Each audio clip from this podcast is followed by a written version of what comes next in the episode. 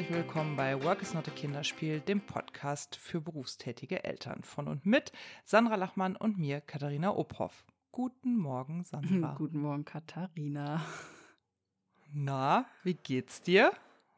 Ähm, geht so, muss ich sagen. Also auf verschiedenen Ebenen echt bescheiden. Also körperlich, mental, mit krankem Kind. Also es ist auf allen Ebenen irgendwie schwierig. Also momentan macht mir tatsächlich meine körperliche Verfassung am meisten Probleme. Also zum einen ist die Schlaflosigkeit zurück.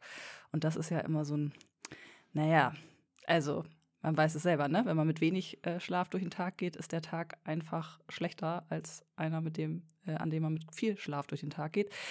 Ähm, und ich habe so seit Wochen eigentlich äh, so Schmerzen zwischen Hüfte und Schulter auf der rechten Seite. Und das wird immer schlimmer und strahlt jetzt aus in den Kopf und so und macht heftig Kopfschmerzen. Ich sitze sitz jetzt hier auch wieder mit Wärmepflaster, das oder wie heißt das ja, Thermozeugs da. Das macht es ein bisschen erträglicher. Ja, genau. Das macht es ein bisschen erträglicher, also dann wird es besser. Aber wenn ich die jetzt nicht drauf habe, dann ähm, ja, ist das binnen kürzester Zeit wieder schlechter.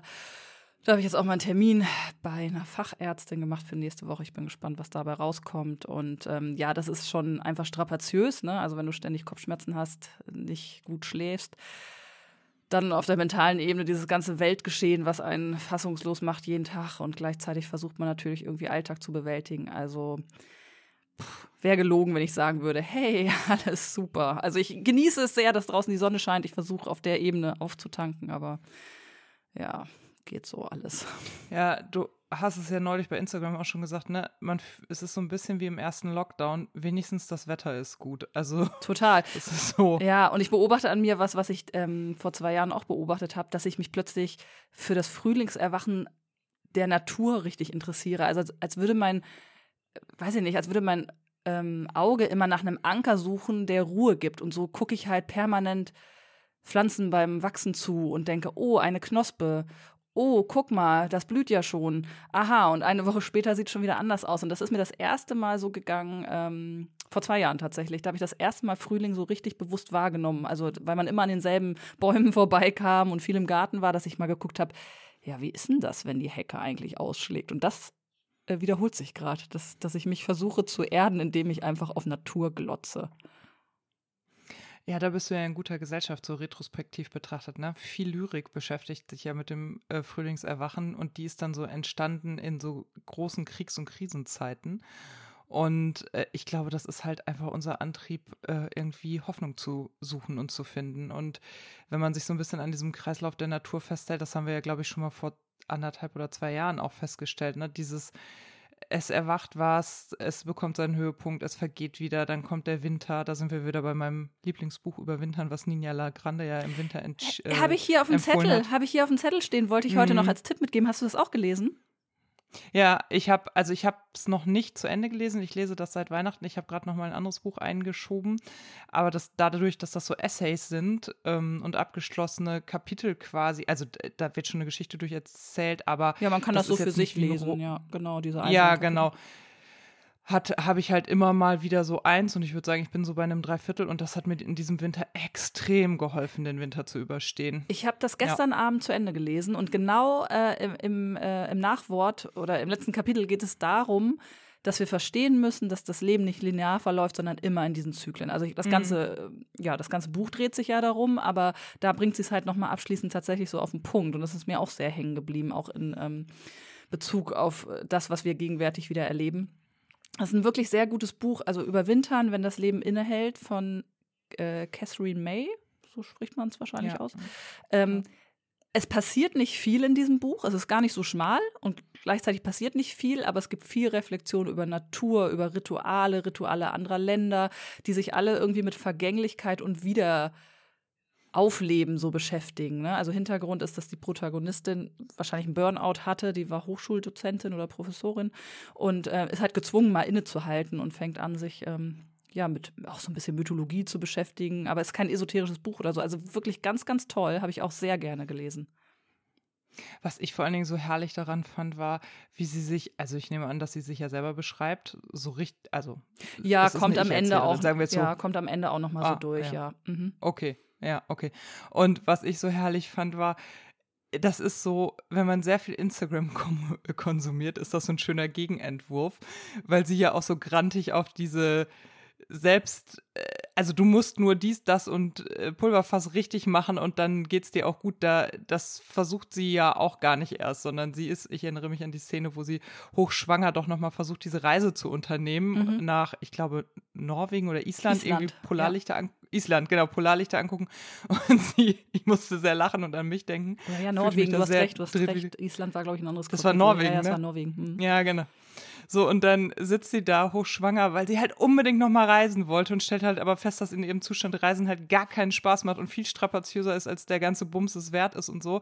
Wo ich dachte so, oh, das ist halt endlich mal so aus dem Leben gegriffen. So ein schöner Gegenentwurf zu diesem Instagram Live, was ja immer so tut, als ob man nur alles richtig machen müsse und sich nur genug anstrengen, damit dann, und dann wird's auch schön sozusagen, sondern nee, manche Sachen werden halt einfach nicht schön. Und wenn man hochschwanger reist und in Norwegen im Schnee sitzt, dann ist halt scheiße so, ne? Und das, ich mag halt den Ton von diesem Buch unglaublich ja, gerne. Und so sanft, Art, ne? Ganz sanft. Ja, genau, ja. genau, genau.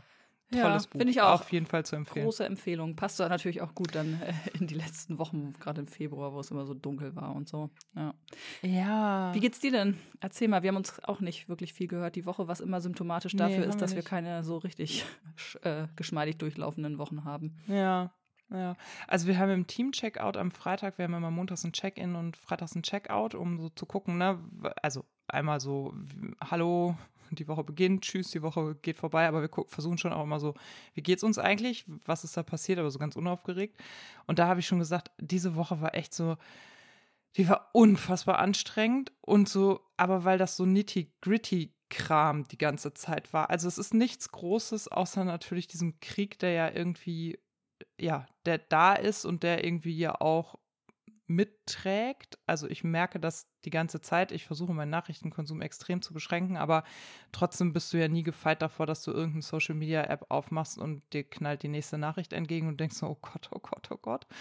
Ähm, aber so viel so Kleinigkeiten. Also im Job auch so eine Million Themen und das merke ich, strengt mich auch zusehends an. Also ich habe neulich mal mitnotiert, drei Tage lang, wie viele Themen und To-Dos ich bearbeite.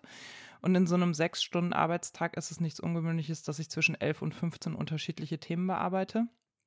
Und da war mir dann auch irgendwie klar, warum mich das so erschöpft, weil das einfach viel Hin- und Herdenken so ist.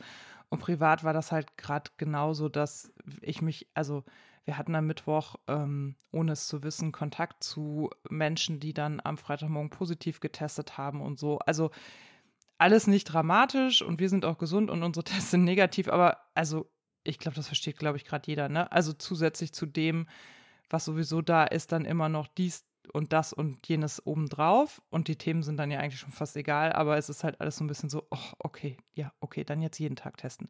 Ach so, okay, ja, überlegen, können wir an der Gartenaktion der Schule teilnehmen? Ja, ist ja draußen, ich informiere aber vorher alle und so weiter und so fort. Also dieser, diese Kettenreaktion an Wenn-Danns, die sowas auslöst, das ist halt das, was mich, glaube ich, gerade so anstrengt. Und bei gleichzeitiger Zufriedenheit, also das ist, bei mir ist das echt gerade so ein krasses Nebeneinander der Emotionen und Zustände, würde ich sagen. Mhm. Ja. Ich bin ja gespannt, wir haben ja ähm, unsere Gästezimmer angeboten, ne? Als Unterbringung für ja. äh, Geflüchtete. Sehr gut. Ich muss gestehen, ähm, da habe ich echt Respekt vor, auch vor dem Hintergrund, dass ich so kraftlos bin. Also an Tagen, mhm. wo ich ein bisschen Schlafengepäck habe, denke ich, ja, das ist doch super, dann kommen die hierher und ich kümmere mich und begleite die und äh, dann gibt es so Orientierung für die, ne? Und an anderen Tagen, wo ich im Homeoffice bleibe, weil ich total kaputt bin und gar nicht Kontakte möchte mehr als nötig, weil ich einfach echt, ja, einfach müde bin, dann denke ich, oh je, wenn jetzt hier noch jemand wäre oder zwei Menschen Dauer, also rund um die Uhr, die haben ja, also mhm.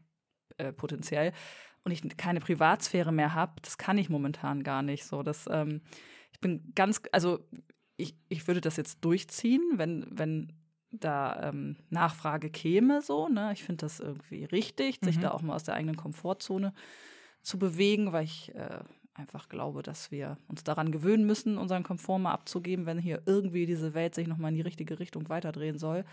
Ähm, aber ich muss auch gestehen, also man sieht das ja immer bei Instagram und sagen Leute, hey, wir haben zwei Leute aufgenommen und dies und das. Das klingt immer so leichtgängig und ich könnte mir vorstellen, dass es einige Menschen gibt, äh, die mir ähnlich sind, die sich das gar nicht so gut vorstellen können, Privatsphäre auszugeben. Und gerade in so Zeiten, wo man selber erschöpft ist. Ne? Aber ich will diese Erschöpfung jetzt nicht über das, über die schlimme Situation der ähm, Flüchtenden stellen. Aber trotzdem merke ich, dass ich da schon Respekt vor habe. Und ähm, ja, das schon ähm, gar nicht so einfach finde, das auch noch, zu, äh, auch noch ja, zu vereinbaren einfach. Ne? Dann musst du kochen ja. und einkaufen und willst die ja auch irgendwie ein bisschen in, in Empfang nehmen und dich um die kümmern. Du willst ja nicht einfach hier einen Schlüssel in die Hand drücken und sagen, ja, hier wohnt ihr halt, ne? Seht zu, wie ihr klarkommt.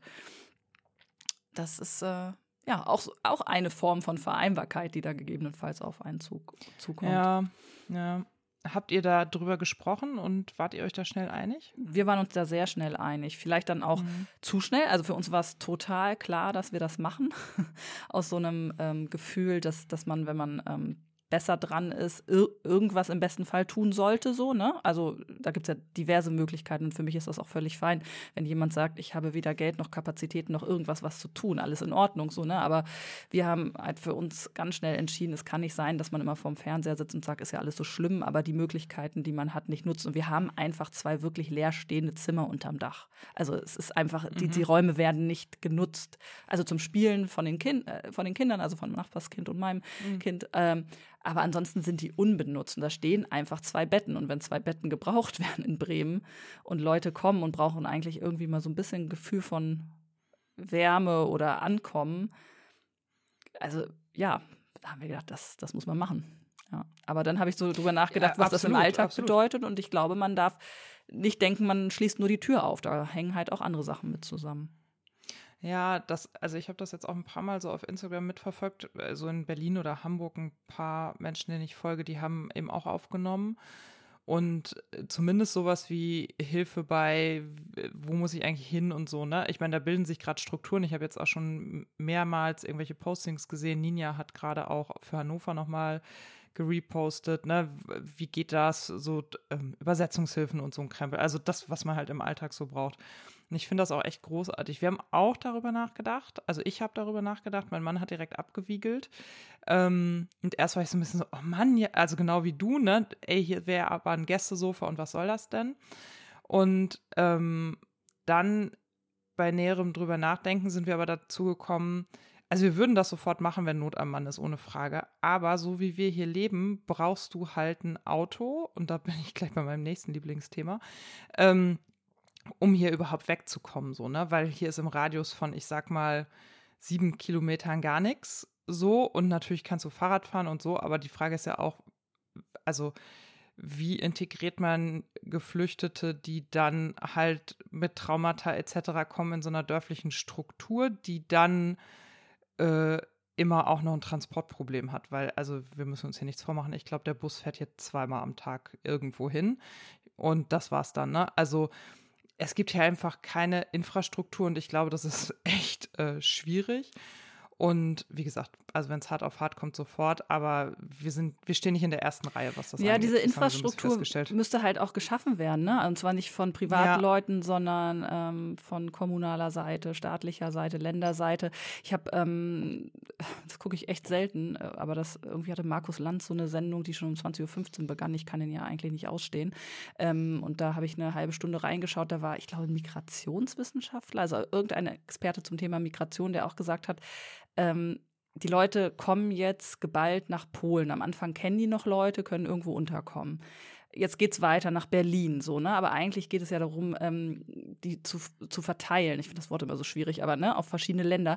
Da musst du aber auch Sonderzüge dafür äh, irgendwie bereitstellen. Du kannst nicht erwarten, dass jemand in Berlin ankommt und sich selber jetzt durchschlägt. Also im wahrsten Sinne des Wortes mit seinem Koffer jetzt überlegt, ja, wie, wo könnte ich denn mal hin? Vielleicht nach Frankreich oder nach Spanien? Wie komme ich denn da hin? Also da müsste es proaktiv, damit auch die, die, ähm, diese Ballungszentren, wo das gerade alles passiert, entlastet werden, müssten halt Strukturen geschaffen werden. Und wenn man dann das Land integrieren möchte in, in so eine Verteilung hier in Deutschland, ne, und sagt, ja, da sollen äh, Privatmenschen, wenn sie das wollen, auch gerne jemanden aufnehmen, dann müsste man halt auch solche Sachen schaffen, weil das ist ja wirklich ein Problem bei euch. Also hier braucht man ein B S A G-Ticket. Dann packst du mhm. den Leuten die Bobkarte, die zweite, die man zum eigenen Konto hat, irgendwie für, die, für den Ö P N V in die Hand und das war's. Ne? Das ist ja bei euch wirklich viel, viel schwieriger. Ja, ja, und da geht halt also daran anschließt sozusagen ein First-World-Problem, was eigentlich nicht relevant ist in so einem Kontext, aber jetzt eine drängendere ähm, Lage nochmal bekommt, gerade durch den Krieg. Und das ist ja dieses Autothema. Also auch wir haben hier letztes Wochenende gesessen und überlegt, tauschen wir unseren dreizehn Jahre alten Diesel-Touran gegen ein E-Auto? Und aus wirtschaftlicher Sicht muss man sagen, macht das auch bei diesen Spritpreisen noch überhaupt keinen Sinn, weil wir gar nicht das Geld hätten, bar auf den Tisch zu legen, um uns jetzt für, weiß ich nicht, irgendwas zwischen zwanzigtausend und dreißigtausend Euro ein neues Auto zu kaufen. So, das ist das eine. Aber das andere ist ja auch, dass wenn man es jetzt nur aus Nachhaltigkeitsgesichtspunkten betrachtet, wird meine Nachhaltigkeitsmanagerin Katharina sagen, das, was man hat, muss man halt nutzen, ne? Also es nützt halt der Umwelt wenig, wenn man dann immer irgendwas Gebrauchtes irgendwo stehen lässt und was Neues kauft. So, und jetzt habe ich nämlich gestern auf Instagram, und das halt echt in mir nach, Greenpeace Deutschland hatte doch so ein Posting gemacht, wo sie, das habe ich auch geteilt, wo sie ähm, irgendwie erzählt haben, was jeder Einzelne jetzt tun kann, um die, ähm, um den Verbrauch von Öl und Diesel und so weiter zu reduzieren. Und da kommen dann so Tipps wie, ja, dreht mal eure Heizung ein bis zwei Grad kälter, ähm, fahrt auf der Autobahn halt, also Tempolimit hundert, glaube ich, für die Autobahn, Tempolimit achtzig für die Landstraße. Okay, alles klar, kann man ja alles machen. Und dann kommt aber sowas und das greifen dann irgendwelche Menschen auf Instagram auf und kommentieren das und sagen so, ja, hier seht ihr, ihr müsst alle Strecken unter fünf Kilometer halt mal mit dem Fahrrad fahren oder alle Strecken unter zwanzig Kilometer mal mit dem Fahrrad fahren. Das mache ich ja auch und ich packe mir auch meine Kinder in den Fahrradanhänger und mache das und ich fahre irgendwie mit meiner, äh, ich fahre mit Kindern unbequem im Zug zu meinen Schwiegereltern zweihundert Kilometer weiter und so weiter und so fort, ne? Also da gibt es dann ja immer so Beispiele. Und ich lese das und ich bin sofort getriggert, weil ich mich sofort rechtfertigen möchte für dafür, dass das halt nicht immer geht alles. Also selbst wenn ich hier Bahn fahren wollte, müsste ich irgendwie zum Bahnhof kommen. Der nächste ist sechzehn Kilometer entfernt. Ja, da könnte ich mit dem E-Bike hinfahren. Wenn ich das E-Bike da aber abstelle, habe ich kein E-Bike hinterher mehr. So, und natürlich könnte auch ich mit dem E-Bike die sechzehn Kilometer pro Strecke zum, ähm, zur Arbeit fahren. Da bräuchte ich dann aber eine Kinderbetreuung, die das zeitlich auch abdeckt, weil ansonsten bleibt von meinem Arbeitstag nichts übrig. Und was mich halt so nervt an dieser Debatte ist, dass schon wieder strukturelle Probleme dieses Landes ins Private verschoben werden damit. Ja. Und das natürlich mit einer hohen Notwendigkeit, weil niemand möchte gerade die Heizung auf fünf drehen und damit Putin einen Panzer ähm, finanzieren. Aber gleichzeitig sind wir schon wieder an einem Punkt, ähnlich wie in der Pandemie, ähnlich wie in der Flutkatastrophe und jetzt mit diesem Krieg, dass offensichtlich ist, dass politische und wirtschaftliche Rahmenbedingungen einfach überhaupt nicht getroffen werden, damit wir agieren können, sondern wir sollen es wieder auf privater Ebene lösen. Und das ist was, das macht mich mittlerweile so, so, so wütend. Und das macht mich auch in diesen Instagram-Debatten dann so wütend, weil ich denke, wir müssen aufhören, uns da gegenseitig die Argumente an den Kopf zu schmeißen. Ja, das ist doch genau weil wie nicht lösen ja, ja, werden. Das ist doch genau wie die Debatten, wenn in Instagram äh, Kita-ErzieherInnen anfangen, ja. mit den Eltern zu debattieren über irgendwelche Sachen, wo, ja. wo die Familienpolitik eigentlich gefragt ist und da quasi äh, Zwist, wie sagt man, Twist? Nee, Twist? Zwist, ja. Zwist, ge- Zwist geschürt äh, wird ähm, zwischen denen, wo man denkt, äh, nee, eigentlich ist wer ganz anders verantwortlich. Und wie du richtig sagst, ne? Also das ist mir auch klar, wenn man ähm, Pendeleien nachhaltiger, nachhaltiger machen möchte oder so, dann muss die Arbeitswelt auch in Sachen ähm, Arbeitszeitgestaltung das anpassen und dafür Freiräume Äh, bieten und ja, es oder kann die Kinderbetreuung nicht, muss angepasst ja, werden. Aber ich finde weißt halt du, das auch, kann man ja auch sagen. Ja, aber ich finde auch dieses äh, immer, wir verlängern zugunsten der wirtschaftlichen Schlagkraft irgendwie die Kinderbetreuung und weiten die aus und weiten die aus. Ich finde das auch eine komische Antwort. Also wieso müssen denn die Kinder länger in Betreuung? Wieso kann denn die Wirtschaft nicht einfach mal ein bisschen äh, paar Viertelstündchen jeweils auf Arbeitnehmende verzichten? Also weißt du, da ja, ist es ja auch wieder privat. So, oh ja, okay, äh, hast du mir das nicht erzählt mit der, mit der, du warst das doch, ne, wie sich Schule entwickelt hat, dass die irgendwie mal bis zwölf ging und ja. dann hat man gemerkt, oh, reicht nicht mehr, jetzt ja. fangen die Frauen an zu arbeiten, dann müssen wir bis zwei, oh, reicht auch nicht mehr, weil die Leute müssen eigentlich äh, in den Kernarbeitszeiten im Büro bis um fünf da bleiben, okay, weiten wir wieder aus. Also es wurde ausgeweitet, ausgeweitet, ausgeweitet, Kinderbetreuung, Schule und so. Ich finde, das kann auch nicht die Antwort sein, damit wir jetzt weiterhin genauso viel arbeiten wie sonst auch, aber es noch hinkriegen, nachhaltig zu pendeln hin und zurück und dafür werden die Kinder noch eine Stunde länger irgendwo geparkt. Also das nee, kann genau, echt auch nicht sein. Genau, aber trotzdem, was halt auch nicht geht, guck mal, ich arbeite ja zweiunddreißig Stunden. Ich setze da jetzt bewusst mal kein nur davor, ne? Sondern das ist zweiunddreißig Stunden. Und das ist ja bei vielen in der Bubble, in der wir uns bewegen, ja, glaube ich, das Ideal für Vollzeit. Mhm. Und ich würde meine zweiunddreißig Stunden nicht geschafft kriegen mit der Betreuung, in die mein Kind gerade geht. Also hm. wenn ich den morgens ja. hinbringe und mittags abholen muss und dazwischen den Weg habe, geht das nicht. Sondern da muss mein Mann mit ran, was total okay ist. Aber ich könnte den natürlich länger in die Betreuung geben. Diese Betreuung erachte ich aber als nicht kindgerecht gerade, weil, da haben wir ja schon öfter drüber gesprochen, ne, dass hier, in, ähm, hier im Kreis die O G S, die sind alle voll, die Räumlichkeiten passen nicht et cetera pp. So, das heißt, das ist natürlich eine private Entscheidung von mir und je, also jeder Bürgermeister würde mir jetzt sagen, wieso, die Betreuungsform steht ja zur Verfügung. Mir geht es um die Qualität der Betreuung. Mhm, mir ja. geht es darum, das ja. ernst zu nehmen und da auch einen Qualitätsanspruch dahinter zu setzen und zu sagen, wenn wir feststellen, dass siebenundneunzig Kinder in diesen offenen Ganztag gehen, dann müssen entsprechende Räumlichkeiten, ein entsprechender Personalschlüssel und so weiter und so fort da sein. Und nicht nur der gute Wille, das zu tun, sondern die Kreativität und Umsetzungskraft der handelnden Personen, das auch bei Personalmangel zu tun. Und das vermisse ich halt. Und ähm, darum sage ich auch, löst ein Katharina fährt mit dem E-Bike zur Arbeit das Problem nicht. Und das meine ich mit, die Betreuung muss gegeben sein. Es ja. muss nicht nach hinten ausgeweitet werden, aber es muss der qualitative Anspruch da sein, sodass ich den Eindruck bekomme, dass mein Kind gut aufgehoben ist und nicht nur verwahrt wird. Mhm. Ja, das verstehe ich total. Ach, ich bin so, ich, ich, du merkst auch, ich bin echt müde. Ich kann mich nicht mal mehr aufregen so richtig. Über, also ich, ich, Nein, ich, ich sitze immer da. Wir müssen auch aufhören, uns aufzuregen. Jeden Tag und denke, okay, Sandra, du musst dich einfach dran gewöhnen, dass es kein, ach, wenn alles wieder gut ist, dann, dann das und das. Ich habe das Gefühl, irgendwie wird erstmal auf lange Sicht gar nichts gut. Also wir haben, keine Ahnung, wir haben die, wir haben zwanzig fünfzehn die Flüchtlingswelle gehabt, die zu politischen Abspaltungen geführt hat. Wir hatten jetzt gerade Hochwasser, wir hatten die Pandemie, irgendwie der Klimawandel beschäftigt uns eigentlich schon ewig, äh, vergisst nur jeder und denkt, es ist ein neues Thema. Jetzt haben wir irgendwie Krieg in Europa, dass ich so denke, ey, okay, wow, also ich, ich stehe wirklich momentan vor dieser Situation und in diesem Gefühl von, ich glaube, ich muss einfach anfangen, wirklich nur noch im Heute zu leben, weil ich weiß nicht, wann dieses, es wird mal wieder alles gut kommt. Und das ist interessant, weil wir haben das ja immer gehabt, ne? Wir sind ja eine Generation, wir, wir hatten diese Dramatik, also es gab nochmal irgendwie den Mauerfall und danach war ja irgendwie so Ruhe im Karton, hatte man das Gefühl, ne? Man hat zwar wahrgenommen, hier neun elf, da ist was passiert und man weiß von Kriegen, die irgendwie weit weg sind. Wir sind so behütet dann doch groß geworden auch, ne? Also wir hatten so große Krisen nicht und ich bin, habe mich auch gefragt, was das wohl bei unseren Kindern, was das mit unseren Kindern macht, dass die jetzt schon halt Nachrichten hören von Krieg und dass man Masken trägt, haben sie jetzt mitbekommen und dass man gesundheitlich nicht ähm, geschützt ist, ob das eher eine Resilienz fördert, die uns jetzt gerade fehlt, dass wir echt da sitzen und denken, boah, ey, wie soll ich das alles irgendwie wuppen? Oder ob das gar nicht so gut ist, keine Ahnung, ich bin kein Kinderpsychologe, aber ich habe gedacht, das ist ein massiver Unterschied zu dem, wie ich groß geworden bin. Ja, also ich glaube auch, dass wir Kinder der achtziger extrem behütet groß geworden sind. Aber ich muss auch sagen, ich finde das Narrativ von alles wird gut, und das meine ich gar nicht persönlich bezogen auf dich, sondern das ist ja so eine Haltung auch, die sehr weit verbreitet ist, die finde ich sowieso falsch und auch ein gewisses Stück naiv, weil unser Gutsein hier passiert ja immer auf Kosten von anderen Menschen. Das, und das wird ja gerade nur sehr, sehr sichtbar. Also den, ähm, die Annexion der Krim ist, glaube ich, zwanzig vierzehn, wenn ich das richtig glaube, erinnere. Ja. Hm. Oh. Ja, ne, passiert. So, das heißt, da war ja schon lange nichts mehr gut. So, wir haben das hier bloß ausgeblendet und auch die Nachrichten, die uns erreichen, blenden das ja auf eine gewisse Art und Weise aus, weil es offenbar keine Relevanz hat, ne? Also da spielt ja ein Relevanzkriterium auch eine große Rolle.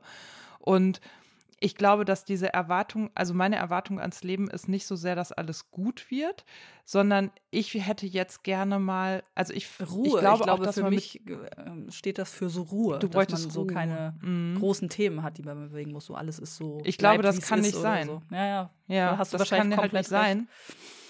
Und ich glaube nur, wir müssen uns jetzt also gesellschaftlich, politisch und auf allen Ebenen in die Lage versetzen, damit zu leben. Und das ist halt das, was uns auf unserer individuellen Ebene gerade das Leben noch so schwer macht. Also mir macht total Hoffnung, wie zum Beispiel Baerbock und Habeck auftreten, weil ich denke, oh, guck mal, da passiert mal wirklich was anderes. Also so sieht es zumindest von außen aus. Ähm, und das Habeck zum Beispiel versucht, wirklich unabhängig von russischem Öl zu werden. Und ich finde, das, das sind so Sachen, die geben mir irgendwie Hoffnung. Und ich bin auch noch so naiv zu sagen, vielleicht entsteht da jetzt halt auch wirklich mal die Energiewende. Also natürlich, also ich habe immer das Gefühl, wir sind auf so einem Schwebebalken. Ne? Auf der einen Seite kann jetzt die Energiewende kommen oder wir fallen auf der anderen Seite runter und haben ewig noch Atomstrom und Kohlekraftwerke. Das kann irgendwie auch irgendwie passieren gerade. Aber irgendwie will ich diese Hoffnung nicht loslassen, dass da in jeder Krise auch eine Chance liegt. und zwar eine Chance dafür, endlich diese riesengroßen Probleme anzupacken, weil ich glaube, das Problem der letzten fünf bis zehn Jahre war auch, in dem Moment, wo wir alle so satt und saturiert und gesättigt sind, ist es halt, kannst du diese ganzen Wohlstandsdebatten führen, um ja, okay, dann fliege ich halt zweimal weniger inland, dann fahre ich halt Bahn, aber muss das wirklich? Das sind ja Wohlstandsdebatten, während jetzt der Krieg vor unserer Tür steht und, glaube ich, alle endlich merken, ach du Scheiße, das ist real. Also und zwar nicht nur auf einer klimatischen Ebene, die abstrakt zu fassen ist, sondern auf einer sicherheitspolitischen Ebene. Da kann so ein Irrer in Russland einfach den roten Knopf drücken und wir haben hier einen atomaren Krieg. So. Und diese Bedrohung zu fühlen, da hast du schon recht, das ist neu für unsere Generation.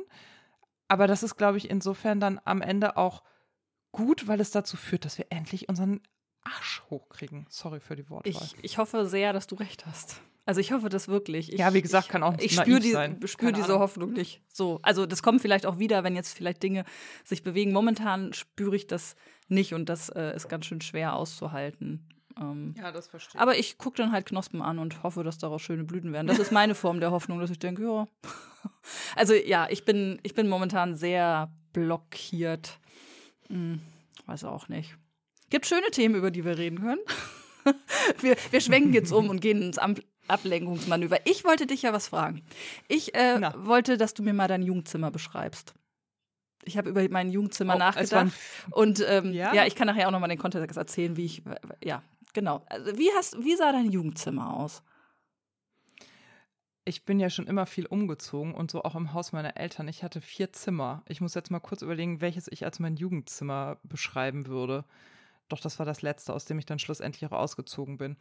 Also das war, meine Eltern haben sich quasi im Haus meiner Großeltern den ersten Stock und den Spitzboden ausgebaut. Und im ersten Stock hatten die ein Schlafzimmer in so einem Dachschrägenzimmer. Und als sie, als ich dreizehn war, ein viertes Kind noch bekamen, bin ich in deren altes Schlafzimmer gezogen. So, nachdem ich in drei anderen Zimmern gewohnt habe. Und das war so, da habe ich so zwischen, ich würde sagen, sechzehn und Auszug mit neunzehn dann gewohnt. Und das hatte so eine große Dachschräge und das hatte so Kiefernholz-Einbauschränke, weil Natürlich. mein Vater die damals reinge- ja, die hatte er so eingebaut. Die waren wirklich praktisch, die sind da bis heute drin und die sind riesengroß. Da konnte man echt den ganzen Kram drin unterbringen, ohne dass da dann noch viel stehen muss. Und dann hatte ich ganz lange so ein neunzig Zentimeter Bett, einen Kiefernholz-Schreibtisch mhm. mit so einem ergonomischen Stuhl. Und dann habe ich mir irgendwann bei meiner Großtante so einen voluminösen alten Sessel mit so Springfedern gezockt. Der war so rot bezogen. Ähm, so einen dicken, alten, gemütlichen Sessel, der stand da. Da lag dann immer so eine Decke drüber. Und dann hatte ich noch so ein, so verschiedene Regale, auf denen Leonardo-Gläser standen. Ja, die hatte ich auch. Mit diesen Stäbchen diese, diese, drin. Diese Matten, die so aussehen wie beschlagen, ja. wo das dann irgendwann abblättert. Und man hat genau diese Stäbchen ja. mit diesen Wolken oben dran drin. Und ich habe bis heute nicht verstanden, ja. wofür die eigentlich sind. Also glauben die, dass vierzehn-Jährige nee. sich einen Cocktail mixen? Oder was ist die Idee? Ja, und dann jede Menge Bücher. Ich bin ja totaler Büchernerd schon immer gewesen. Und die wichtigsten Bücher standen immer auf Regalen draußen und die Bücher, die weniger wichtig waren, die durften in diesen Einbauschrank mit. Dann stand immer irgendwo ein Notenständer, weil ich ja Querflöte gespielt habe. Leidenschaftlich, aber bescheiden. Hier konnte es wirklich gar nicht. Und ähm, später als ähm, habe ich dann das neunzig Zentimeter Bett gegen ein eins vierzig Bett oh, getauscht. Wow, das hatte ich Natürlich tatsächlich erst nach dem Studium. Ach nee, im Studium. Im Studium bin ich irgendwann mhm. umge- ähm, umgestiegen. Ich hatte tatsächlich mein Jugendzimmerbett noch mit in meinem ersten W G-Zimmer in Heidelberg. Also das ist sogar noch ja. mitgekommen. Und in meinem Schrank von innen an der Tür, also ich habe nicht so Poster und so aufgehängt, das mochte ich nicht. Ich war nicht so Bravo-Starschnitt-mäßig unterwegs. Aber warst du mal Fan von irgend, irgendwas? Also von einer Band, einer Boyband oder so? Ja, ich fand Take That ziemlich gut. Aber ich würde bis heute sagen, da hat mich eine Freundin, die sehr verrückt nach denen war, einfach angesteckt. Aber ich hatte in meinem Schrank von innen mein einziges Poster hängen und das war von Ralf Bauer. Diesen Schauspieler fand ich ziemlich hot, den Typen. Der hat damals auch so eine Vorabendserie gemacht, irgendwie in Sankt Peter-Ording, so eine Surfer-Serie am Strand. Boah, fand ich den gut. Genau, und sonst hingen als Bilder hing eine Janosch-Tigerente an der Wand mhm. oder so ein Janosch-Poster mhm. und ein Bild, was mir damals meine eine kleine Schwester im Kindergarten mit so Wasserfarbe gepustet hat. Und das war es dann, glaube ich, schon. Und die Tapete muss, die war, glaube ich, so gelb mit Schwammtechnik war die Tapete, glaube ich, und so ein grauer Fußboden lag da, glaube ich, drin, so ein Teppichboden. Teppich, ne? Genau. Ja, das Teppich war's. Hatte ich auch. Mhm. Irgendwie so andere Te- ähm, Bodenbelege waren da auch noch nicht so en vogue. Es gab manchmal nee. in der Zeit halt Küchen mit Vinyl so, ne, wo man, äh, was als praktisch ist, irgendwie so gummimäßige Sachen, aber ansonsten überwiegend Teppich früher in den achtzigern. Ja, in den neun- ja, in den neunzigern, ja. Und Ende der neunziger, würde ich sagen, kam dann ja so das Laminat ja. auf, ne? Ja. Das habe ich dann auch, also meine Eltern haben das dann irgendwann im Wohnzimmer bei sich verlegt, so ein Holzlaminat, aber ja, nee, es war überall eigentlich Teppich oder Fliese. Meine Eltern hatten so eine Nutzbereichen, das weiß ich auch noch, als wir Kind waren, wurden die einmal vom Fliesenleger neu durchgefliest. Und also so Flure, Küche, Bäder, ähm, Toiletten, ne? Das war so gefliest. Mhm. Ja. ja, so war mein Jugendzimmer. Ja, spannend. Und was hast du in deinem Jugendzimmer so gemacht? Weil das ist so ein bisschen auch die, ähm, die Schneise, über die ich komme, weil ich äh, Anfang der Woche mhm. mit einer Freundin spazieren war und äh, sie hat einen Sohn, der ist zwölf und mhm. der spielt natürlich äh, viel Konsole auf dem Handy, so, ne, was die halt so machen. Und das ist ja, das hatten wir ja damals nicht. Und ich habe mich in dem Zusammenhang gefragt, mhm. was, also ich erinnere mich, dass ich auch viel Zeit in meinem Zimmer verbracht habe. Ich hatte übrigens Albert Einstein mit Zunge raus an der Wand und daneben ein, ah. ein kennst du die, die gab es früher so bei Schützenfesten und so, wenn man so den Hauptgewinn bekommen hat, so eine X X L-Armbanduhr, die aussah wie eine Swatch-Uhr, die man ja. so an die Wand hängen kann, ja. hatte ich. Ja, okay. und, ich, ja. Ähm, und ähm, was soll ich sagen? Und ich habe viel Zeit in diesem Zimmer verbracht und ich habe mich dann halt gefragt, was habe ich eigentlich früher gemacht in der ja, Zeit? Was hast ne? du gemacht? Ich habe viel geschrieben, also äh, Tagebücher, mhm. Briefe an Freundinnen. Das ist ja eh ein Phänomen, telefonieren und Briefe schreiben an Freundinnen, die man von einer Stunde noch in der Schule gesehen hat, um sie denen am nächsten Tag diesen Brief auszuhändigen, der dann wiederum beantwortet wird. Ich weiß nicht, ob ihr das auch hattet. Bei mir war das total ja, ausgeprägt. Ja, haben wir auch gemacht. Also ich habe viel geschrieben, auch viel gelesen, aber ich habe ja, ich habe nochmal so drüber nachgedacht, was habe ich denn sonst noch gemacht? Damit kann man ja eigentlich einen Nachmittag nicht füllen. Ähm, ich glaube, ab einem gewissen Punkt habe ich wirklich viel telefoniert, spätestens als wir so ein klobiges, großes Ähm, Schnurlos-Telefon hatten irgendwann. Ja. Also äh, irgendwann, äh, anfangs war das, das ja noch so, ne? Du hattest ja. irgendwas mit Schnur in, im Wohnzimmer, konntest da nur telefonieren. Aber irgendwann hatten wir ein ähm, kabelloses und da habe ich wahnsinnig viel telefoniert, was sich auch an der Telefonrechnung ähm, bemerkbar machte. Denn früher war es ja nicht so, dass man mal irgendwie einen Betrag hat und konnte telefonieren in Europa, wohin man möchte. Nein, da wurde das ja noch minutiös abgerechnet und das führte zu wirklich sehr hohen Telefonrechnungen, dass meine Eltern auch irgendwann gesagt haben, an denen beteiligst du dich bitte. Ähm, und es war natürlich auch immer besetzt, also meine Eltern waren nicht erreichbar, ne? Weil ich immer telefoniert habe. Ja, das war echt... Ähm, ja, ja, also Computer hatte man damals noch nicht, Modemzeit und so, das kam so ganz am Ende. Ich weiß nicht, also ich hatte ja auch relativ früh mein, meine erste so richtige Beziehung mit fünfzehn. Äh, mein Freund war damals achtzehn, hatte ein Auto und wir waren auch viel bei dem. Also wir haben viel bei dem abgehangen, weil der ähm, ein ganzes Dachgeschoss hatte, was, was sein Zimmer mhm. war, also riesig, ne? Und der hatte schon so mhm. irgendeine Konsole, wo man dann irgendwie irgendwas drauf spielen konnte und mh, Jump'n'Runs am Computer und so. Der hatte ein, war Trennungskind und sein Vater lebte halt nicht bei ihm, aber war recht großzügig immer so mit Elektronik und na, der hatte einfach, der, bei dem war es halt cooler als bei mir in meinem Zimmer gefühlt. Und da waren wir dann auch recht viel, aber mhm. ja, aber ich weiß nicht, so diese Zeit zwischen, ich sag mal, zehn und vierzehn, ne, habe ich so, oder fünfzehn, habe ich gedacht, was habe ich da eigentlich so gemacht? Da war man auch noch recht also viel draußen sagen, wahrscheinlich, also ich war im Sommer viel draußen, ja, aber und ja. ich war halt echt wenig Nachmittage zu Hause, ne, also ich habe zweimal in der Woche Sport gemacht, einmal Ballett, einmal Handball. Dann habe ich ja erst als Teilnehmerin, später als Mitarbeitende ganz viel Kinder- und Jugendarbeit in der Kirche gemacht. Und ich hatte, glaube ich, zwei Oh Gott, Konfirmationsunterricht, weißt du das hab, noch? Oh Gott. Genau, genau. So, also ich war, bis ich pff, ausgezogen bin, eigentlich, dass ich mal einen ganzen Nachmittag zu Hause gewesen wäre, glaube ich, ist nicht passiert. Und dann war das ja bei uns so. Ich habe ja äh, drei Geschwister, das war immer ein großer Haushalt und ähm, das kam eigentlich nicht vor, dass irgendwer den ganzen Nachmittag im Zimmer verbracht hat, sondern es gab auch immer irgendwas zu tun. Wäsche, Haushalt, Garten, meine Mutter hat halt dann auch immer Unterstützung eingefordert. Oder wir waren eben, genau, Musik habe ich ja noch gemacht, also ich bin, glaube ich, schon drei Nachmittage die Woche einfach mit eigenen Hobbys unterwegs gewesen und zwei dann eben mit der Kirche und am Wochenende noch immer noch mal eine Freizeit oder so. Und wenn ich in meinem Zimmer war, daran erinnere ich mich auch gerne, meine Freundinnen waren viel da. Wir haben viel Tee getrunken bei uns, bei mir im Zimmer, später dann auch Wein, aber erstmal Tee und ähm, gequatscht, so. Und wenn ich alleine wirklich war, das war dann eher abends, wenn ich dann keinen Bock hatte, mit meinen Eltern Fernsehen zu gucken oder so, dann war ich abends auch nochmal ein paar Stunden bei mir. Und ähm, da habe ich auch viel gelesen, viel geschrieben, Hausaufgaben gemacht, solche Sachen. Aber das, also ich verstehe auch diesen Teil der Jugend nicht, der zu Hause stattfindet, weil das nie mein Antrieb war. Ich wollte mal raus in die Welt und zu meinen Freunden und so. Hm. Ja, darüber habe ich nämlich mit meiner Freundin auch gesprochen, dass äh, man sich früher stärker verabredet hat, ne, und man viel bei anderen war zu Besuch und bei denen Fa- äh, Familien so mitgegessen hat, auch abends und so. Mhm. Und ähm, dass diese, ja, diese ganzen elektronischen Geräte, denen ich mich ja auch zugehörig fühle, also äh, ne, ich will das auch gar nicht verurteilen, aber dass die halt viel äh, verlocken, oh Gott, ich kann doch nicht reden, die heute, die verlocken heute ähm, sehr zu- stark zu Hause zu bleiben und sich nicht auf den Weg zu machen, ne, weil man sich ja f- trotzdem sozial irgendwie ähm, austauschen kann auf anderen Wegen, aber man bleibt dann doch viel zu Hause.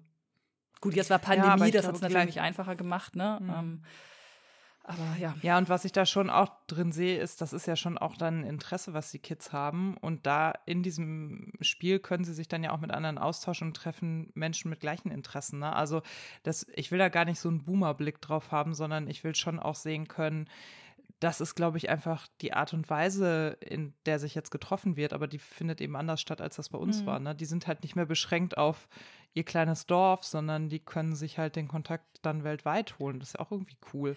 Also ich erzähle immer wieder die Geschichte, die eine Freundin von mir, die Lehrerin, ist, erzählt hat, die einfach in der dritten Klasse ein perfekt englisch sprechendes Kind hatte und gesagt hat, wieso kannst du denn so gut Englisch? Also ich zocke halt den ganzen Nachmittag auf Englisch, ne? Und unterhalte mich da mit anderen Zockenden aus der ganzen Welt. Fand ich cool. Hm, stimmt. Ja, und ich meine, wir sind ja nicht anders. Also wenn wir jetzt äh, keine Sprachnachrichten ja. hätten und hier nicht den Podcast aufnehmen äh, würden über äh, elektronische Möglichkeiten, würden wir äh, uns jetzt be- häufiger mal besuchen, um uns zu sehen und zu sprechen. Ne? Also das, klar, wir machen es ja nicht anders. Also wir sind ja jetzt auch nicht so, dass wir uns permanent zum Kaffeetrinken verabreden. Ja, und ich glaube, es ist halt so ein bisschen komplexer geworden. Ne? Also früher war es halt das Dorf und deine Klassenkameraden und dann vielleicht noch die aus dem Sport oder die von der Musik oder wo auch immer so deine Kreise halt waren. Vielleicht noch aus der Nachbarschule, aber das war ja überschaubar. Und heute kommt halt eine Komplexität da drauf. Also ich finde ja auch immer wieder, ich finde es ja super, wenn Teenies dann auch vor diesen Games sitzen und sich hoffentlich irgendwann auch anfangen, mit dem dahinter zu beschäftigen. Wenn man denke, die müssen doch nachher auch eine super komplexe Welt gestalten und bewältigen, diese ganzen Daten, die ich nur produzieren kann, die ich bestimmt nicht verwalten kann, das, also irgendwo müssen die Nerds ja auch heranwachsen, die sich damit beschäftigen, wie codet man, wie geht man mit diesem Bums um und so. Von daher, ja, es verändert sich halt, aber ich glaube nicht, dass das immer schlechter ist, sondern dass das einfach anders ist, ne? Ich habe, ähm, das schoss mir gerade noch durch den Kopf, mit dreizehn ähm, meinen Hund bekommen. Ich glaube, das war, hat, ah. hat auch was verändert. Der hing halt bei mir im Zimmer mit rum und das war so ein Labrador-Mischling. Also nicht, mit dem konnte man so kumpelig auch irgendwie Dinge machen und rausgehen und Stöcke schmeißen und am Fahrrad zum Baggersee fahren und so. Das habe ich, glaube ich, auch viel gemacht. Also ich glaube, das, ich bin ja nun mal Einzelkind, da war ja niemand anderes. Mhm. Und ich habe mich aber auch, wie gesagt, dann doch recht viel mit, ähm, also auf dem Gymnasium dann mit anderen verabredet. Carola, Sarah, fallen mir da gerade ein als Namen. Aber ich hatte auch diesen Hund. Das macht natürlich auch weniger einsam, so ja. blöd das klingt. Aber ja. mit dem, ne, das, das war auch echt so ein Kumpeltyp. Ähm, da musste ich mich natürlich auch kümmern, ne? Mit dem bin ich dann spazieren gegangen. Und wie gesagt, wenn das Wetter entsprechend war, auch mal eine größere Runde und ab in die Felder und so, in den Garten. Ja, das war, glaube ich, auch was, was die Zeit so geprägt hat, dass der neu dazu kam. Mhm. Ja. ja, den hatten wir erst später, da war ich schon älter, da fand ich Hund schon nicht mehr so attraktiv. Also ich fand das dann ganz süß, der war erst Welpe, aber irgendwie bin ich mit Hunden nicht mehr warm geworden. Ich habe mir so mit zehn sehr einen Hund gewünscht, hat meine Mutter mal, oder meine Eltern haben immer gesagt, nee, geht nicht, wir haben zu wenig Platz. Ich mir dachte, hä, Riesenhaus, wir hatten auch zu wenig Platz für ein Klavier. Das war auch immer eine super Ausrede. Ich glaube, sie haben irgendwie sich nicht so getraut zu sagen, nee, wir wollen das nicht, sondern, sondern so Gründe gesucht, wo man denkt, so, also mit heutiger Brille auf, denkt, zu wenig Platz. Aha, okay, interessant. Und ähm, dann, als meine jüngste Schwester in den Kindergarten ging, hat die eine Erzieherin so einen Wurf Welpen gehabt und da konnte meine Mutter dann nicht mehr Nein sagen. Und da haben wir unseren ersten Hund gekriegt, aber das fand ich dann mit sechzehn schon eher anstrengend als schön. Ich glaube, da ist dann irgendwann auch so ein Punkt vorbei einfach. Ja, ich glaube, mit sechzehn bin ich auch nicht mehr so häufig mit dem spazieren gegangen, das blieb mm. dann alles an meinen Eltern hängen. Also, da musste ich ja bei meinem Freund rumhängen und auf, auf dem McDonalds-Parkplatz irgendwie Mac Sunday Eis mit Schokosauce essen, nachts um zwei ich oder so. Ich habe immer das mit Ja, genau. Ich habe immer das mit Karamellsoße gegessen. Ja, das war auch so ein Ding irgendwie. Also ich glaube so neunzehnhundertsechsundneunzig vielleicht oder fünfundneunzig, sechsundneunzig gab es in Peine einen McDonald's. Vorher gab es den immer nur in Hannover und Braunschweig, wenn man da mal zum Shoppen mhm. hingegangen ist. Ich bin ja immer nach Hannover gefahren, in der Passerelle irgendwie einkaufen und zum H und M und wie man das so macht, ne, mit großen Tüten dann zweimal im Jahr nach Hause kommen. Albtraum, wenn ich das jetzt machen müsste. Ich fände es scheußlich, aber damals fand man das natürlich mega gut. Dann ist man auch zu McDonald's gegangen. Und dann gab es irgendwann in Peine, Nähe der Autobahn, ein McDonald's. Und das war nicht weit entfernt von meinem damaligen Freund. Und da haben wir echt oft den McDrive genutzt. Also nach irgendwelchen, keine Ahnung, scheuen Partys, Abi-Partys oder auch einfach mal so. Das war ja schon cool damals, dann mit dem Auto da so reinzufahren. Hm. Ja, der muss hier auch, in Lübeck hat er hier, glaube ich, auch sechsundneunzig oder siebenundneunzig oder so aufgemacht und das war echt was Besonderes. Ich kannte das bis dahin auch gar nicht, ne? Also ich weiß, dass wir irgendwann mal in der zehn, glaube ich, in Klassenfahrt, zur Klassenfahrt in Köln waren und da waren die zwei Highlights, in den H und M zu gehen und ein Eis bei McDonald's zu essen. Ja, total. Ey, Landjugend der neunziger. Nee, ja. aber da, ja, genau, ich kenne das genauso. Ja. Ich kenne das genauso. Ich, ich, ich bin gerade gedanklich in der Schule, wie es da eigentlich so war. Ich überlege gerade da so die Jahre. Ich fand's fürchterlich. Ich fand's nämlich, glaube ich, auch fürchterlich. Ich ähm, sinniere gerade. Äh, das war ja vor der Oberstufenzeit, das war ja so Mittelstufe. Oh, da war ich auch nicht besonders gut in der Schule, muss man ganz ehrlich sagen. Ich war ja so verwöhnt. Die ersten ähm, Schulen, da, ja, da war ich immer irgendwie vorne dabei und dann bin ich da aufs Ratsgymnasium gekommen und da war ich nicht mehr vorne mit dabei. Da musste ich echt schon ganz schön gucken, dass ich irgendwie dabei bleibe. Ich kann nicht sagen, dass ich jetzt faul war. Ich glaube, ich bin da einfach wirklich auch an meine, also vielleicht war auch das Vorwissen oder die Art ähm, der Vorbildung nicht so umfangreich, wie äh, da verlangt wurde, weil das einfach ein ganz anderes Einzugsgebiet dann war, ähm, mhm. als bei meinen anderen Schulen. Es war halt sehr Multikulti. Ähm, Also das war, nee, ach, ich, nee, ich fand's, nee, möchte ich nicht nochmal tauschen. Also wenn ich, wenn mich jetzt jemand fragen würde, ob er mich da nochmal hinzaubern soll, nein, dankeschön. Muss ich nicht haben. Nee, also auf Gymnasium hätte ich auch nicht nochmal Bock. Und das Schlimme ist ja, dass jetzt, also es kommt so nah, weil das natürlich im Zweifelsfall auch das Gymnasium wäre, auf das mein Kind gehen würde. Ah. Und ich kriege ja so, ich kriege bis heute Beklemmung, wenn ich da hochgehe. Also ja. Die Kinder von unseren Freunden gehen da auch zur Schule und irgendwie, oh, das ist so... Oh, nee, ist ein eigenes Kapitel, da fangen wir jetzt nicht an. Aber ich fand's auch total ungeil und ich muss auch sagen, also so rückblickend echt schwierig, was da an manchen Stellen auch so von dem Lehrpersonal gelaufen ist und so. Und dann, ich habe mittlerweile auch echt ein Problem mit Gymnasium und dieser Haltung, die diese Schulen haben. Und also, oh, ich bin überhaupt nicht happy. Und ich nee. weiß, es gibt total gute Beispiele. Eine Freundin von mir hat ihre Töchter in Hamburg auf dem Gymnasium, das wirklich toll ist und fürsorglich und so. Aber das ist hier leider noch echt die Ausnahme. Aber ein Ding...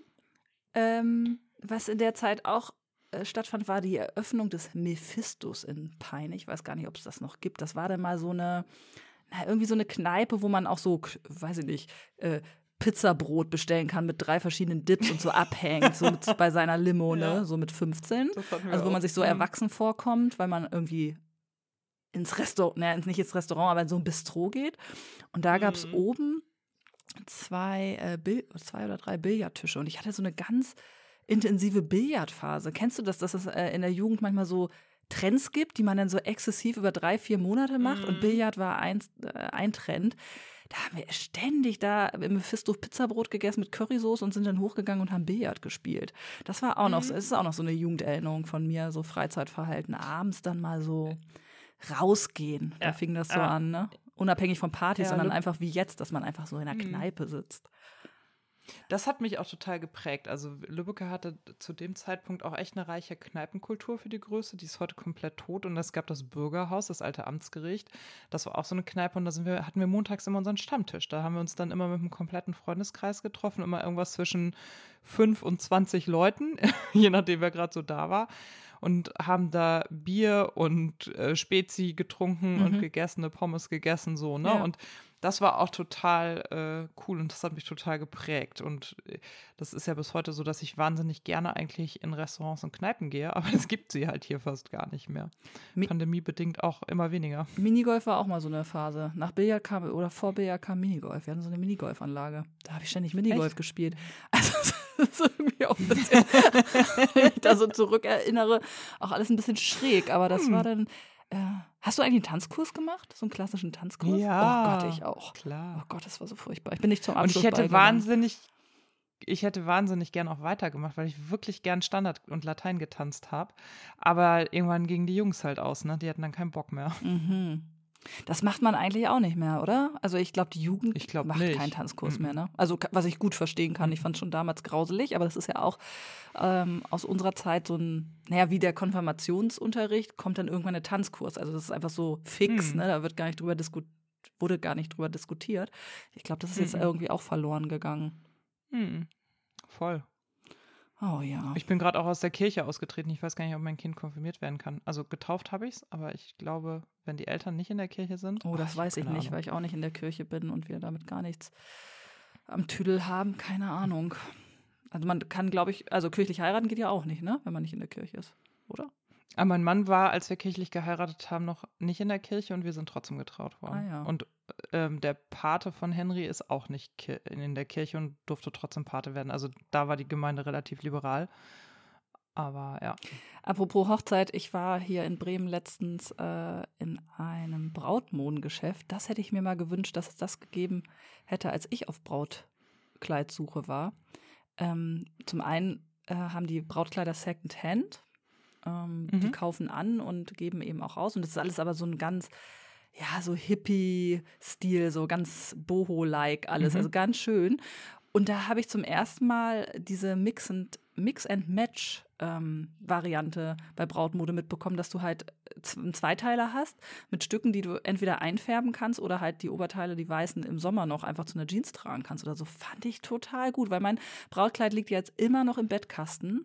Gereinigt, liegt's da und ich habe auch immer gedacht, ja, vielleicht ähm, kürzt man es mal, ne, zu einer Art Cocktailkleid und färbt es vielleicht ein oder keine Ahnung, weil es so komplett aus Spitze, das würde wahrscheinlich schon gehen oder auch, mhm. aber es ist einfach dann auch nicht mehr so zeitgemäß, glaube ich, vom Look und ganz ehrlich, wann gehe ich denn mal auf eine Cocktailparty? Also das, da müsste ich da, da müsste ich ja so hohe, hohe Schuhe zu anziehen und irgendwie in so einem, in so einem verträumten Garten stehen, also dass das da hinpassen würde, also solche Gelegenheiten habe ich eher selten und das liegt da und liegt da und ist eher, ja, ist halt ein Erinnerungsstück, ja, aber ähm, irgendwie find, fand ich das gut, dieses Prinzip. Äh, darüber habe ich damals nie nachgedacht, das schnell auch schon abzugeben oder schon beim Kauf darauf zu achten, dass es vielleicht auch nur geliehen ist. Man kann ja auch Kleider li- leihen oder eben so ein, naja, so eine Kombination, wo man die Einzelteile noch weiter nutzen kann. Fand ich total gut. Ganz, ganz schöne Sachen.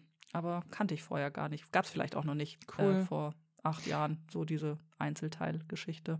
Ich Ich habe ja leider einen wahnsinnig großen Himbeerdressing-Fleck auf meinem Brautkleid, weswegen ich das dann nie in die Reinigung gegeben habe, weil ich dachte, ach, der wird eh nicht rausgehen, dadurch kann ich es eh nicht verkaufen. Hm. Vielleicht, bescheuert, vielleicht ne? müssten wir mal so ein, so ein, so ein Schlamm-Shooting machen an der Nordsee irgendwann, dass man es so runterrockt oder so, weißt du, dass man nochmal irgendwas damit macht. Mhm.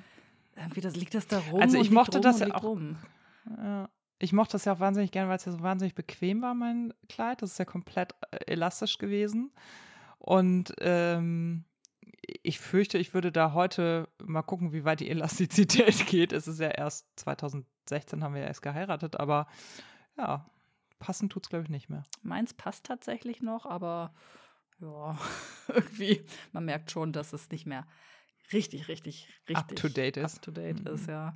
Ja, wir haben ja ja diese kleine Verkleidungsparty gemacht äh, im letzten mhm. Dezember und da habe ich auch überlegt, ob ich das Brautkleid einfach mal anziehe. Mein Sohn sagt ganz oft, wenn ich sage, wenn ich vor dem Kleiderschrank stehe und sage, ach, hier, hier Geburtstagsfeier und so, ach, was ziehe ich denn heute an? Muss man sich ja schon ein bisschen schicker anziehen. Papa hat ja auch schon ein Hemd an. Sagt er immer, zieh doch das weiße Brautkleid an. Der denkt halt, das ist einfach ja, ein schickes Idee. Kleid, so, ne? Ja. Was man anzieht, wenn man sich schick macht, wo ich immer sage, ah, nee, das passt nicht so richtig. Und dann sagt er immer, ja, warum denn nicht? Ich sage, ja, du, also man zieht ein weißes, so schickes Kleid in der Regel nur bei der Hochzeit an. Er will ja gar nichts Schickes bei der Hochzeit anziehen. Er findet das ja maßlos übertrieben, mm. was das soll. Mm. Ähm, naja. Dazu, hat, dazu hatte ich auch eine kleine Anekdote. Wir haben hier Neues drüber gesprochen, so, ja, und ähm, nee, Mama, ich will dich heiraten. Also er ist immer noch auf dem Trip, dass er mich heiraten möchte, was ja irgendwie ganz süß ist. Und da habe ich ihm erklärt, dass das nicht geht. Also das erklären wir auch schon seit einem Jahr. Und dann meinte ich so, weißt du, und vielleicht triffst du irgendwann einen Mann oder eine Frau und heiratest den oder die dann. Und dann ist doch auch schön und ist auch in deinem Alter und bla bla bla, was man so erzählt. Dann meinte er, ja, das wäre alles okay, aber also einen Mann könne er leider nicht heiraten, weil er wolle ja Kinder haben. Ich so, ja, das geht auch, wenn du einen Mann heiratest, da gibt es schon Mittel und Wege. Und er so, nee, ich will so echte Kinder haben. Ich so, wie, du willst echte Kinder haben?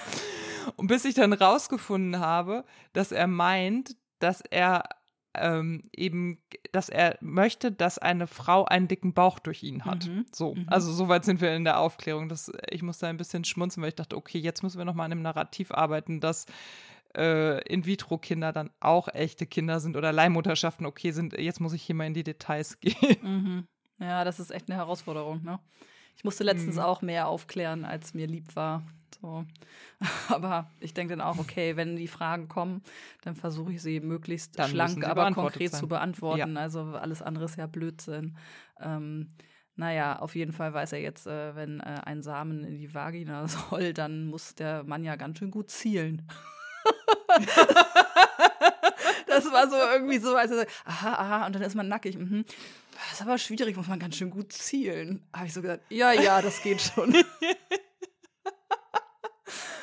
ah. Oh, das ist witzig, was die draus machen. Ja, er hat recht, da muss man gut zielen. Hm. ja. ja, ja, aber ja, genau. Also irgendwann kommt es ja eh und dann hat er es von mir gehört. Und wenn man gar nicht so, so einen Eiertanz drum macht, dann bleibt hoffentlich die Kom- Kommunikation möglichst lange irgendwie offen. Ich weiß es nicht, keine Ahnung. Ich finde, das ist eine mega Geschichte zum Ausstieg, oder? Ja, genau. Genau, jetzt haben wir auch ein Stündchen Super. zusammen. Genau. Ähm, so, ihr Lieben, vielen Dank fürs Zuhören. Genau. Wenn ihr mögt, hinterlasst doch gerne mal da, wo, wo ihr uns hört, ein Sternchen, Herzchen et cetera. Das hilft uns, im Algorithmus auffindbar zu sein. Und wie immer erreicht ihr uns einzeln über Instagram oder ähm, über unsere Mailadressen, die da heißt, ich verlinke sie in den Shownotes. Sorry. Genau. Wir wünschen euch eine gute Zeit. Äh, haltet durch. Ja. Guckt den Frühblühern beim Wachsen zu und macht's ganz gut. Alles klar. Bis dann. Bis dann. Tschüss.